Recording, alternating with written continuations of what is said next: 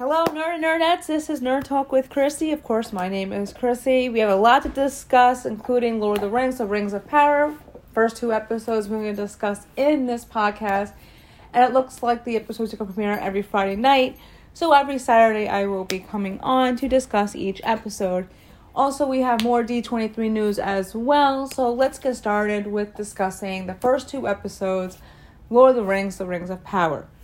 At first, I was very skeptical very judgmental of the show. I didn't think it was going to stay true to the essence of Tolkien and his universe. I was completely wrong. The show was absolutely amazing. I actually enjoyed it. It was very Tolkien esque, very similarities to Lord of the Rings, a lot of references. We're also going to get a lot of Silmarillion, obviously. So let's go into episode one we see a young Galadriel for the very first time, such a cute little girl. We finally get to see that she had a family. We never really knew her backstory in Lord of the Rings unless you've read the books. For all you non fans of the books or those who never read the books, we now know that Galadriel did have a brother who loved her dearly. And we saw a glimpse of Sauron very cool. Him in the flesh looked very awesome. I can't wait to see him more up close than just a distance, but we're gonna hopefully see more of that as we go down the line. We get to see the very first battle before the men and elves beat Sauron back in Lord of the Rings. When Galadriel's brother goes ahead with the elven warriors and try to defeat Sauron as orcs, we do see it was their first defeat against the Dark Lord. Of course, this makes Galadriel sad, and we get to see that she was a warrior before the Lady of Light. Let me tell you, Galadriel as a warrior is so badass. She took down a snow orc, snow troll, I should say, excuse me, by herself without the help of her battalion, who have finally abandoned her because they believe that her search for the Dark Lord Sauron, who disappeared, was unsuccessful and useless.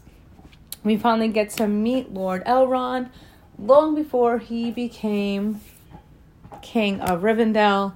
Very young. He the actor who plays him actually looks like a very young version of Hugo Weaving, who was the original actor of Lord of the Rings. Elrond, very cool we get to see some hobbit esque creatures. They are like hobbits, except they're wanderers and they like to move around instead of staying in one place. They were very adorable. I love Nori. She is the cutest thing ever. And of course, she's got her best friend, who is a female version of Sam. Love her too. She's very down to earth. She keeps Nori grounded once in a while. We finally get to see how they get into the Grey Havens. It was so beautiful. It was so realistic. It looked absolutely amazing. So a couple of new characters, obviously. There's two new ones. There was the young man Galadriel meets when she jumps off the boat to go back home to the Grey Havens or Valinor, for all you people who do know that. And we get a new elf who actually falls in love with a human. And apparently, back then, it was forbidden because men hated elves, which was so odd because elves did nothing wrong in their eyes to the city of men. We also get to see that Elrond has a long standing friendship with Durin, who is the prince of Gul-Dukat, which was uh, Khazad-dûm, excuse me. Before the Balrog, we get to see Durin's father. Apparently, Durin was married with kids. We get to see how that friendship lasted. It was amazing. I love that there was a friendship between them. I, I knew I was not gonna like the fact that the women didn't have beards, but I kind of liked it because I get that this is early on in the centuries, and this is centuries before Lord of the Rings anyway. So obviously they've never grown out their beards. So I can kind of see how the females didn't have their beards yet. I still like them, very cool, especially Durin's wife. She was very funny. I loved her. Then we go into finally the mark of Sauron. We see this throughout the show, we, a couple of episodes, especially the first one. This is how Sauron goes ahead and makes his mark known. Also, on how his followers, the orcs, can find him if they ever can.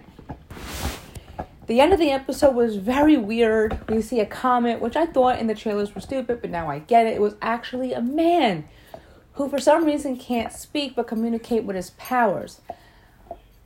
I have a lot of guesses on this one. I thought it was Gandalf, which was a really weird guess just because the way he looked, the way he used his powers. I'm not so sure because I don't think Gandalf was around back then. I it's been a long time since I read the Silmarillion, and I don't remember if they discussed that in Lord of the Rings as of yet, where he was during the fight between the men and the elves, and if he was around. But Nori does find this man, and he connects with her in a way to where only she can communicate with him, which is what I love.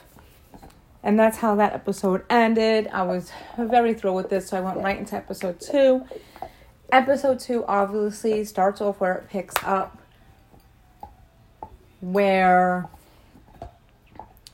Nori is now befriending the stranger who we don't know, and he's pretty much telling her and her best friend through fireflies that the stars are going to fall.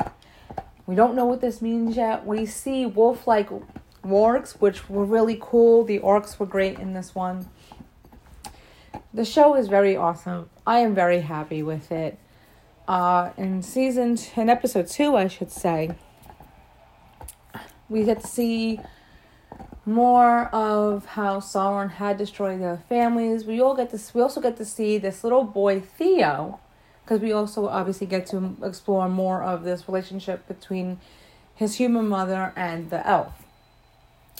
Theo, the little boy, found a sword with the mark of Sauron.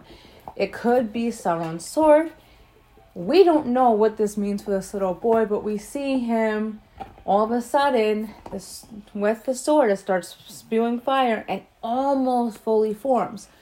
Once again, we don't know what this means yet. He could be meant to hold a sword. Maybe that was the leader of the ring wraiths before he became a ring wraith or the leader of men. We don't know that backstory either, so we're not sure.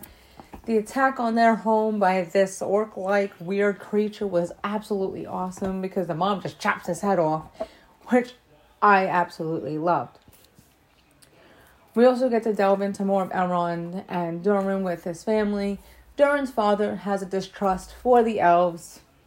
Obvious reasons. We all know this. So Durin, though, has very much respect for Elrond and trusts him completely, especially Elrond's asking the elves for help with binding together to defeat whatever's going on. The way the episode ended, very exciting, which was, of course, the Fireflies. They talk about what's going to happen in this season, and apparently it's going to be 50 hours according to this. We don't know if this is going to be just a very long epic, which will only be one season, or will they split it up into two different parts like they did with Stranger Things when it got too long for season four. We don't know how that's going to happen. So that's going to be very exciting. In the previews for the following next episodes, we get to see a vision of the Balrog. We finally get to see how the dwarves get the Balrog in Khazad-dûm. How we get to see them delve too deep. Maybe they really weren't greedy and it was just accidental. We're going to know more as we go into that episode. Hopefully, we don't have to wait too much longer for that episode. The fighting's going to be amazing. The CGI, the graphics, everything was really great. I just hope they don't destroy this show because obviously they still have to go into Numenor. We still have to see a very young Aragorn. We still get to see Isildur. So obviously the show is going to end with the fight between Isildur, his father, men and elves against Sauron. We all knew this is how the show was going to end, and but how it all leads up is going to be very amazing because obviously Galadriel does not fight, but Elrond does. So we finally get to see how she goes to being the Lady of Light, especially during as we say with the Hobbit, when she does defeat his little shadow in the Hobbit. So we finally get to see why she wasn't there and why she really doesn't get to see him up close and personal in full form. Hopefully she does, maybe. We're not going to know. But as I said, very, very amazing show. I know it's going to be a little short podcast because I am by myself. It's a lot harder to be by myself and talk an hour. Uh, some more D23 news we're going to get into. Just announced that, let's see, I just saw it. There's gonna be Ryan Reynolds' Deadpool introduction to the MCU at D23. I will be live for that on September 9th because that will be the day they're doing all Marvel with the cast of Fantastic Four. And now this new one with Ryan Reynolds. How he's going to play a role in the MCU will now finally be discussed. Very excited for that. Whether he's going to be in the new Avengers is still yet to be seen. Whether he's going to do a cameo in one of the other shows. She Hulk just keeps getting worse. I'm not even gonna go into that. We're not even gonna discuss it. The this show is just terrible. I'm sorry guys. Hate to say it. But this has been Nerd Talk with Chrissy. If you have any questions, comments, you can go ahead and leave them. And if you want to ever join my podcast, you're more than welcome to. Just shoot me a message. Follow me on Spotify. Thank you and have a nerdy night.